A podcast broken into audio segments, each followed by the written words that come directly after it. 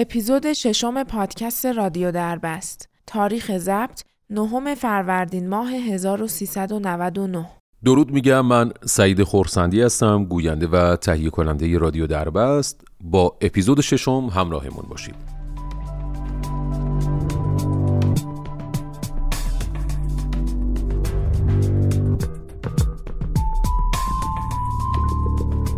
ماجرا از یه سایت دوستیابی شروع میشه. جرد جانز به تازگی با یه دختر خانومی در این سایت آشنا شده بود و داشتن به همدیگه از طریق چت کردن پیام می‌دادن. اون یه عکس از خودش با یه کلاه لبهدار برای دختر خانم ارسال کرده بود و اونم متقابلا یه عکس خیلی خوشگل از خودش برای دوست جدیدش سند کرد و خلاصه فکر کردن که با همدیگه رفیق شدن و یه لبخندی به روی لبشون اومد و خیلی هم خوشحال بودن از این اتفاق. خیلی چیزای مختلفی رو با هم دیگه رد و بدل می‌کردن. مثلا جرد می‌گفت من یه سرباز هستم با تجربهم در ارتش آمریکا. کار می‌کنم 24 سالمه یه بچه هم دارم و به تازگی از زنم جدا شدم و دنبال یه دوست دختر خیلی خوب میگردم. در جواب اون دختر خانم گفت خب خیلی خوبه من در حال حاضر ساکن گرینویل هستم. چند هفته دیگه 18 سالم میشه و با پدر و مادرم زندگی می‌کنم. بعد از تموم شدن پیام ها گوشیشون رو گذاشتن تو جیبشون و به قول خودشون روز خیلی خوشی رو گذروندن. اما این چند تا پیام کوتاه تبدیل شد به بدترین خطایی که اون یعنی جرد جانز در تمام عمرش مرتکب شده بود. لابد می‌پرسید چرا؟ عرض می‌کنم خدمتتون. بریم سراغ بخشی از شخصیت درونی جرد که از سن هفت سالگی خیلی دوست داشت که سرباز بشه عاشق ارتش و عاشق سرباز شدن و این داستانا بود. درست همون زمانی که برج های دوقلو در امریکا فرو ریختن و متلاشی شدن همون روز بود که به پدر و مادرش گفت مامان بابا من وقتی بزرگ شدم می‌خوام سرباز بشم. مثل پدر بزرگ مثل امو زمانی که جرد دبیرستانی شد به موسیقی علاقه داشت خیلی رفیق باز بود و یه داداش داشت به اسم جیکوب. وقتی اون هنوز بیه بچه دبیرستانی بود یکی از دوستاش به ارتش ملحق شد و به افغانستان فرستاده شد. و فقط 19 روز بعد از اعزامش با یه مین که کنار جاده گذاشته شده بود ترکید و متلاشی شد. نصف شهر تو تشییع جنازه شرکت کرده بودن. مامان جر جونز هم که کتی نام داره همیشه بهش می‌گفت لطفا فکر سرباز شدن رو از سرت بیرون کن. و بعد از این اتفاق مادر بنده خودش دیگه بهش التماس می‌کرد. می‌بینی برای چی بهت میگم نرو؟ جر در جواب می‌گفت دقیقا به خاطر همین موضوع است که من می‌خوام برم به ارتش و عاشق این شغلم. خلاصه این عشقی که از زمان بچگی با خودش داشت باعث شد که دو ماه بعد از تموم کردن دبیرستان جرد ساکشو بردار و بره تو به ارتش ملحق بشه علا رقم اینکه مامانش اصلا راضی نبود. در اوقات فراغتش در دوره آموزشی از خودش در حال آواز خوندن فیلم و عکس می‌گرفت و تو کانال یوتیوبش میذاشت. کمتر از یه سال بعد به افغانستان اعزام شد و به عنوان تیرانداز کالیبر 50 که روی جیپ های جنگی سوار میشه خدمت می‌کرد. اون می‌خواست یه جنگجوی واقعی باشه. اما حالا که وارد میدون شده بود تازه متوجه شده بود که داره چه کار عجیب و غریبی رو انجام میده چقدر کار سختیه و سختتر از اون چیزی که تصورشو می‌کرد. یه شب لشکرشون مورد حمله موشکی قرار گرفت و اون شب بود که فوق العاده ترسید از اون اتفاق. به خاطر اینکه دو تا از همخدمتیاش توی تانک منفجر شدن. تو اون مدت چیزهای عجیب و غریب زیادی می‌دید. یه بار به برادرش گفت مطمئن نیستم اما فکر می‌کنم تو یکی از درگیری ها یه بچه رو کشتم. یه روز بعد از یه گشتزنی در قندهار وقتی که داشت از بالای جیب پایین میپرید کمرش به شدت آسیب دید. اونو به یه بیمارستان منتقل کردن و بعد از درمان دکتر بهش گفت که دیگه نمی‌تونه به میدون جنگ برگرده. مهرهاش داغون شده بودن و جابجا شده بودن و واسه همین دیگه نمی‌تونه به میدون جنگ بره. یعنی بعد از 6 ماه در میدونهای نبرد اون دیگه از اون لحظه به بعد نمی‌تونست به عنوان یه مبارز در جبهه خدمت کنه. اون از این ماجرا به شدت ناراحت و عصبانی شده بود کنترل خودش رو از دست داده بود هر شب به بار می‌رفت و تام می‌تونست مشروب می‌خورد. اتفاقای عجیب و غریب جنگ باعث شده بود که ذهن و مخش به شدت تحت تاثیر قرار بگیره. حتی یه بارم با خوردن قرص خودکشی کرد که باعث شد چند روز تحت مراقبت های پزشکی و روان درمانی قرار بگیره و خلاصه از اون ماجرا جون سالم به در بود در اکتبر 2015 بود که از ارتش اخراج و به خونه برگشت.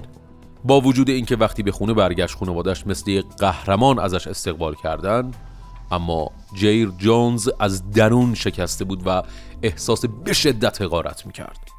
یه روز به جیکوب برادرش گفت همه ی عمرم می‌خواستم سرباز باشم اما حالا دیگه نمی‌تونم. احساس به درد نخور بودن می‌کنم. حوصله خودم رو ندارم. از خودم متنفر شدم. مدام شغلش عوض می‌کرد و نمی‌تونست کار ثابت داشته باشه. با گذشت زمان اندام ورزیده‌ای که در جنگ و در اون دوران مبارزش به دست آورده بود کم کم تحلیل رفت شبها کابوس می‌دید خیلی عصبی و تندمزاج شده بود و دچار اختلال شده بود استرس شدیدی داشت و داروهای به شدت ضد افسردگی مصرف می‌کرد. برای اینکه شغلی داشته باشه و سرگرم باشه یه ماشین می‌خره برای یه شرکت حمل و نقل شروع به کار می‌کنه و یه کلت 9 میلیمتری هم برای محافظت از خودش خرید که همیشه اون کلت رو توی ماشین نگه میداشت. در عواسط سال 2018 به نظر می رسید که اوضاع قدری داره برای اون بهتر میشه.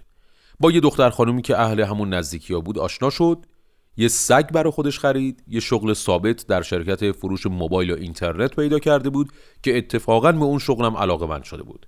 اون و برادر شیکوب به یه آپارتمان جدید که یه بالکن رو به خیابون داشتن نقل مکان کردن و خودش و داداشش تو اون خونه آشپزی می‌کردن. فوتبال و برنامه های تلویزیونی تماشا می‌کردن و با دوست دختراشون خوش میگذروندن و وقت میگذروندن.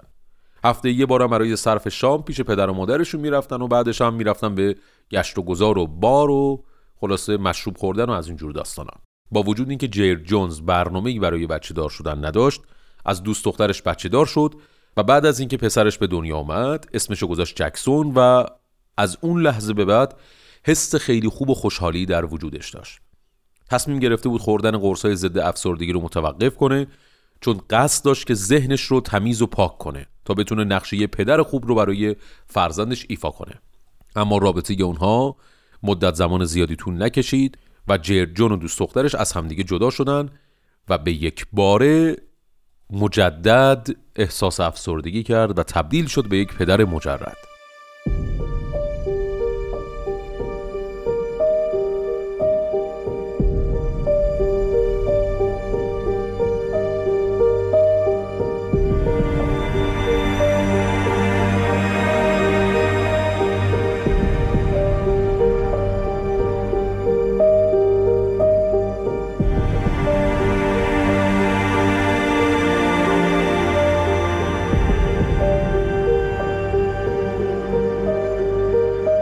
جنبه های شخصیتی و زندگی شخصی جیر جونز خیلی فراز و فرود داشت و کلا ذهنش بعد از اون اتفاقهای ریز و درشتی که برای اون به وجود اومده بود به شدت داغون شده بود.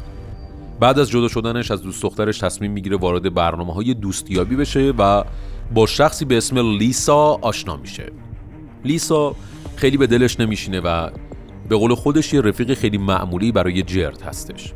امان از دست این مردوی تنوع طلبی که هستن خلاصه. دیگه جرد بعد از سرچ زیاد با یه دختر خوشگل بلوند که خودشو به اسم کارولین هریس معرفی کرده بود آشنا میشه.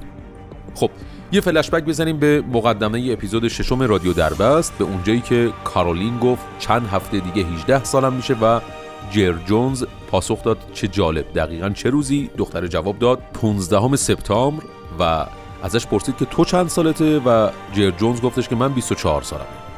خب این اتفاق رد و بدل کردن پیام ها رو یادتون بمونه. بریم سراغ دوست دختر معمولی جرد به اسم لیسا که روزهای زیادی با جرد می‌رفتن بیرون عشق حال می‌کردن تفریح و خوشگذرونی می‌کردن. یه روز که جرد و لیسا بیرون بودن تلفن جرد با یه شماره ناشناس زنگ می‌خوره. هنسفیری رو گذاشت و تلفن رو جواب داد. فردی که تماس گرفته بود خودشو افسر پلیس معرفی کرد. گفت پدر و مادر کارولین همون دختری که توی سایت دوستیابی با همدیگه آشنا میشن و چند تا پیام با همدیگه رد و بدل می‌کنن. کارولین اونه. گفت که پدر و مادر کارولین با اون تماس گرفتن و گفتن که به دختر نوجوان اونها که هنوز به سن قانونی نرسیده شما پیشنهاد رابطه دادی و شما می‌خواستی که دخترشون رو فریب بدی. اونا می‌خوان که شما رو بازداشت کنن اما ما از اونا خواستیم که آروم باشید و صبر کنیم تا ببینیم مثلا ماجرا از چه قراره. یه شماره تماس بهش داد و اون افسر گفت که لطفا برای پیگیری این پرونده با این شماره تماس بگیرید. جرد از اون لحظه به بعد شوکه شد. دست و پاشو گم کرد. تمام ماجرا رو به لیسا دوست دخترش گفت و گفت که این پلیسه به من زنگ زده و همچین اتفاقی رو برای من گفته. در صورتی که من با اون دختری که تو اون سایت دوستیابی آشنا شده بودم هیچ ارتباطی نداشتم. چطور اونو می‌خوان این کارو با من بکنن؟ چطور می‌خوان منو بازداشت کنن؟ من که فکر نمی کنم کار اشتباهی انجام داده باشم. اما لیسا اگه اشتباهی مرتکب نشدم پس چطور اون افسر پلیس با من تماس گرفته؟ حتما یه سوء تفاهمی پیش اومده. بالاخره با شماره تماس می‌گیره و شخصی که جواب میده خودشو جیمز هریس پدر کارولین هریس معرفی می‌کنه.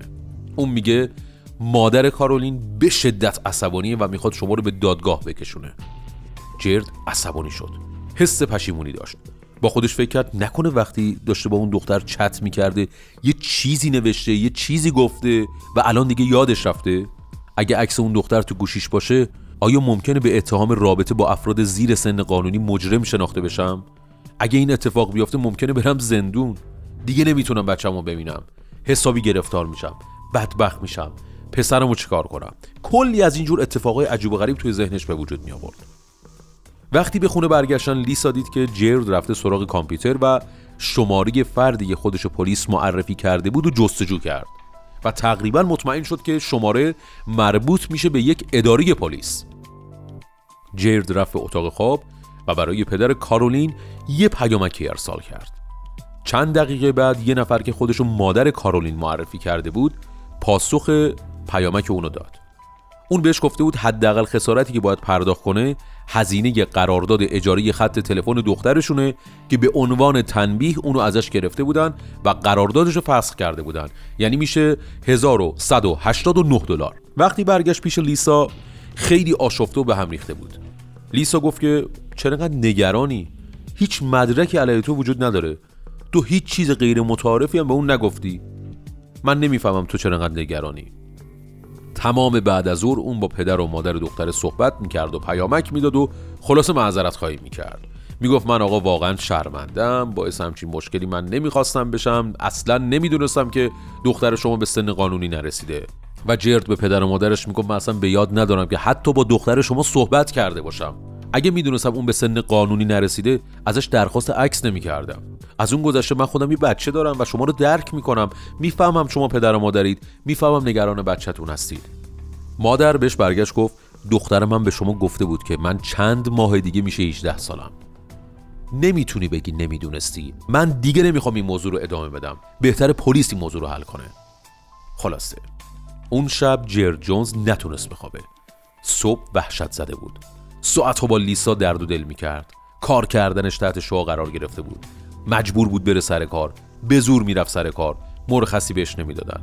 لیسا قول همکاری توسط یکی از دوستاشو به جرد داده بود که کمکشون کنه اون کارم نتونست بکنه و هیچ اتفاقی نتونست برای جرد بیافته. همینجور روزها میگذشت نگرانی جرد جونز بیشتر و بیشتر و بیشتر می‌شد اذیت‌های اون خانواده برای جرد خیلی بیشتر می‌شد و این موضوع باعث می‌شد که جرد در ذهنش حسابی احساس ناراحتی و حسابی احساس عصبی بودن بهش دست بده.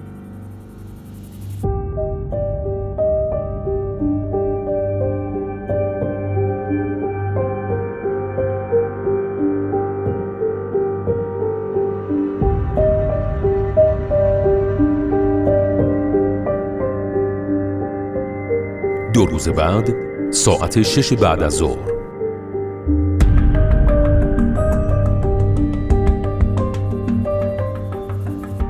داداش جرد از محل کارش به خونه رسید. جرد تمام طول روز با اون تماس نگرفته بود و این خیلی عجیب بود براش. اونا معمولا روزی چند بار با هم به صورت تلفنی صحبت می‌کردن. به محضی که رسید جلو در سگشون شروع کرد به پارس کردن و بیقراری کردن. داداش جرد گفت داداش خونه ای کجایی؟ کسی جواب نمیده و بعدش چشمش به یادداشتی که جرد روی در گذاشته بود میافته. نوشته بود متاسفم من اشتباه کردم. دوستتون دارم دلم برای بچم تنگ میشه. من آدم خیلی خوبی بودم. خدا نگهدار. جیکوب داداش جرد دستگیره رو بالا و پایین می‌کنه اما در قفل. اون به سرعت کلید خودش رو از جیبش در میاره در و باز می‌کنه و میپره توی خونه. جرد افتاده بود روی تختش. یه تیشرت سبز پوشته بود. یه بالش روی سرش گذاشته بود.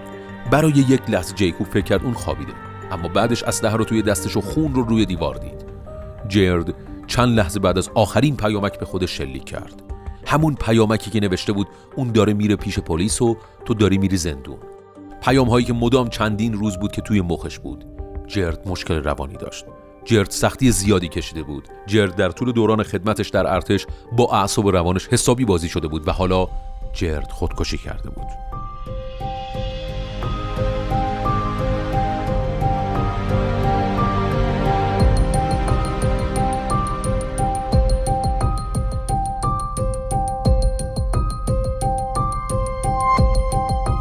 چند روز بعد همه اقوام و دوستان و آشنایان و پسرش برای تشییع جنازش اومده بودن کلیسایی که مراسم اون انجام می‌شد کاملا پر شده بود. جیکوب آواز مورد علاقش رو برای اون می‌خوند و موتورسیکلت های ارتشی و همرزماش اونو تو محل خاک سپاری مشایعت می‌کردن همه در شوک کامل بودن کتی مادر جر جونز داشت از این اتفاق دیوونه می‌شد.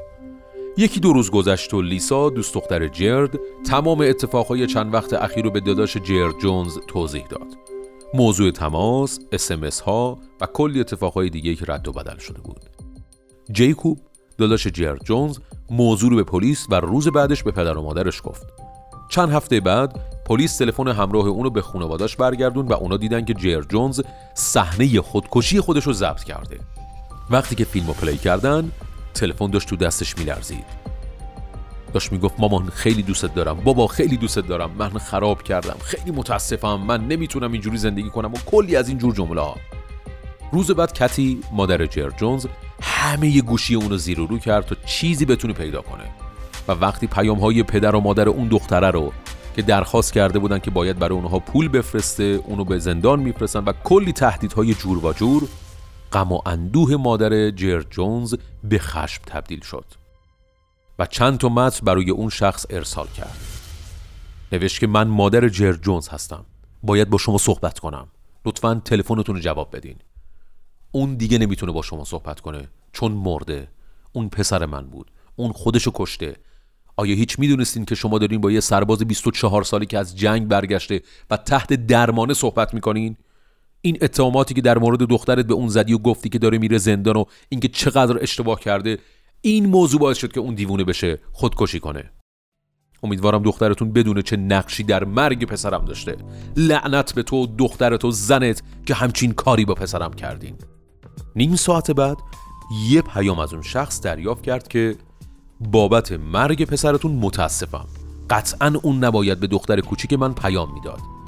من با یه وکیل صحبت کردم و تمام جریان رو براش توضیح دادم. بنابراین دیگه مزاحم ما نشین و نگذارید من در مورد تهدیدی که از جانب شما شدم با کسی حرف بزنم. کتی یه عکس از جر جونز پسرش که توی تابوت بود و بچه 17 ماهش که پای تابوت وایستاده بود برای اونها فرستاد و دیگه جوابی دریافت نکرد. مدتی بعد اخبار محلی یه بخشی رو که به زندگی و مرگ زود هنگام جر جونز اختصاص داده شده بود رو پخش کرد. کتی لینک برنامه رو برای خانواده اونها فرستاد و اضافه کرد امیدوارم که اینو ببینین و احساس شرم کنین. و دوباره هیچ جوابی دریافت نکردن. اما چند روز بعد کتی مامان جر جونز یه پیام توی فیسبوک خودش از یه نفر به اسم انجل دریافت کرد که گفته بود شما منو نمی‌شناسین اما من موضوع پسر شما رو می‌دونم و باهاتون همدردی می‌کنم. یه نفر که می‌دونه چرا پسرتون دست به خودکشی زده از من خواسته تا از طرف ایشون با شما تماس بگیرم. چون خودش امکان انجام این کار رو نداره.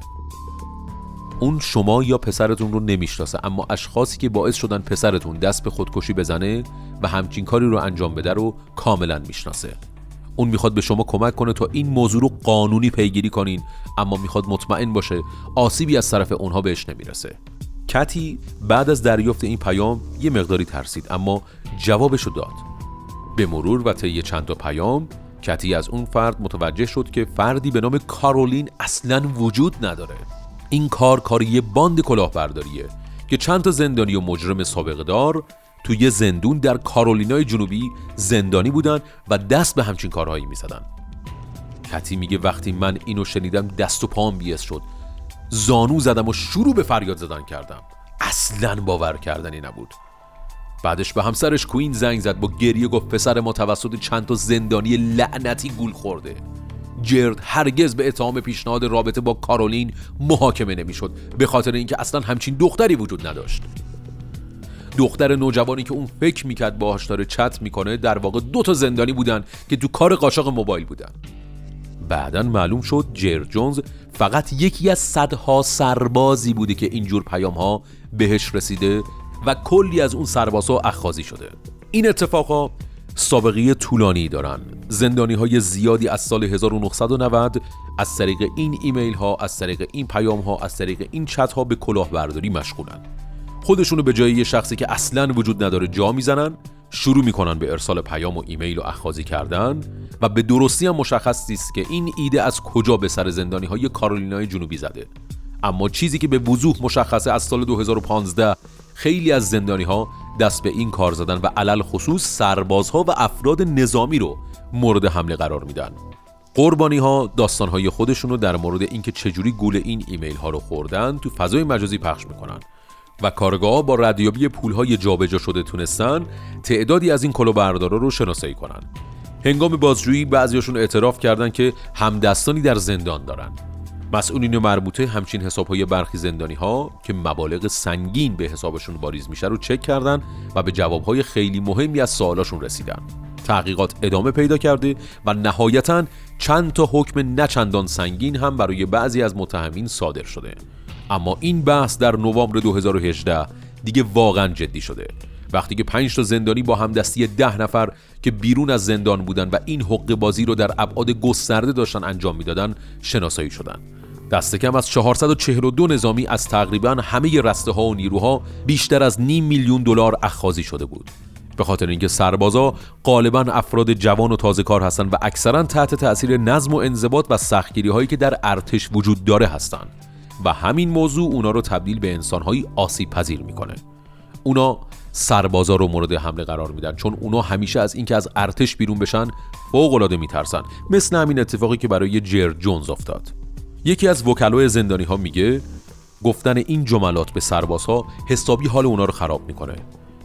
مثل من این موضوع رو با افسر مافوقت در میون می‌ذارم. ما قراره برات دردسرهای زیادی درست کنیم. اگر برات دردسر زیاد بشه تو از ارتش قطعا مطمئن باش که اخراج میشی. این جملات حال سربازا رو بد و اعتماد به نفس اونها رو تحت تاثیر قرار میده. خلاصه اینکه بعد از اینکه کتی مادر جر جونز قضیه پیام فیسبوک رو برای همسرش تعریف می‌کنه اونا تصمیم می‌گیرن که با اون زندانی صحبت کنن. کتی شماره همسرش رو میده و بعد از مدتی یه تماس از یه زندانی دریافت می‌کنه. که تو اون تماس بهش میگن که به همسرت بگو دیگه به این آدما پیام نده اونا شوخی ندارن و گفت که حاضر اسم اون افراد رو در ازای باز شدن مجدد پرونده خودشون بده. کوین پدر جر جونز موضوع رو با پلیس در میون گذاشت و در مورد پیشنهاد اون زندانی بهشون گفت. در ماه فوریه اونا یه مأمور مخفی توی زندون گذاشتن که بتونه تعطیل این قضیه رو در بیاره.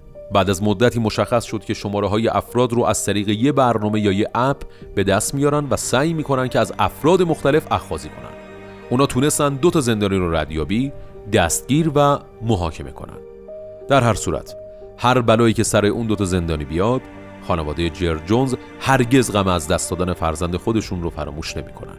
جیکوب برادر جر جونز بعد از مرگ برادرش کارش از دست داد چون دیگه اصلا تمرکز نداشت. هر شب کابوس می‌دید و از درون داغون شده بود. مخصوصا وقتی که پسر جر جونز اونو با پدرش اشتباه می‌گیره و اونو بابا صدا می‌کنه. و واقعا اعصابش به هم ریخته بود.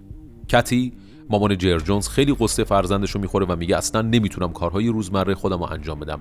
از استرس و ناراحتی زخم معده گرفتم. انقدر دچار وحشت شدم که با خودم شکر هم می‌کنم. و اتفاقا شوهرش هم یه هفتیر برای محافظت از خودش خرید. موردی که اپیزود ششم رادیو در داره اینه که این روزها حتی تو ایران کلاهبرداری های زیادی از سایت های دوستیابی چه ایرونی و چه خارجی میشه. مجردها لطفا و خواهشان توی این قضیه از خودمون بیشتر محافظت کنیم. امیدوارم که اپیزود ششم رادیو دربست بحث آموزنده ای رو برای همه ما داشته باشه چون این اپیزودهایی که ما در رادیو دربست می‌کنیم همشون مستند هستن و به نظر من می‌تونه گفتن بعضی از مطالب و گفتن بعضی از مستندهایی که در نقاط دیگر دنیا داره اتفاق میافته برای ما به عنوان یک زنگ خطر و یک تلنگر محسوب بشه. خیلی متشکرم از اینکه با من همراه بودید و تا اپیزود هفتم همتون رو به خدایی بزرگ میسپارم. بدرود.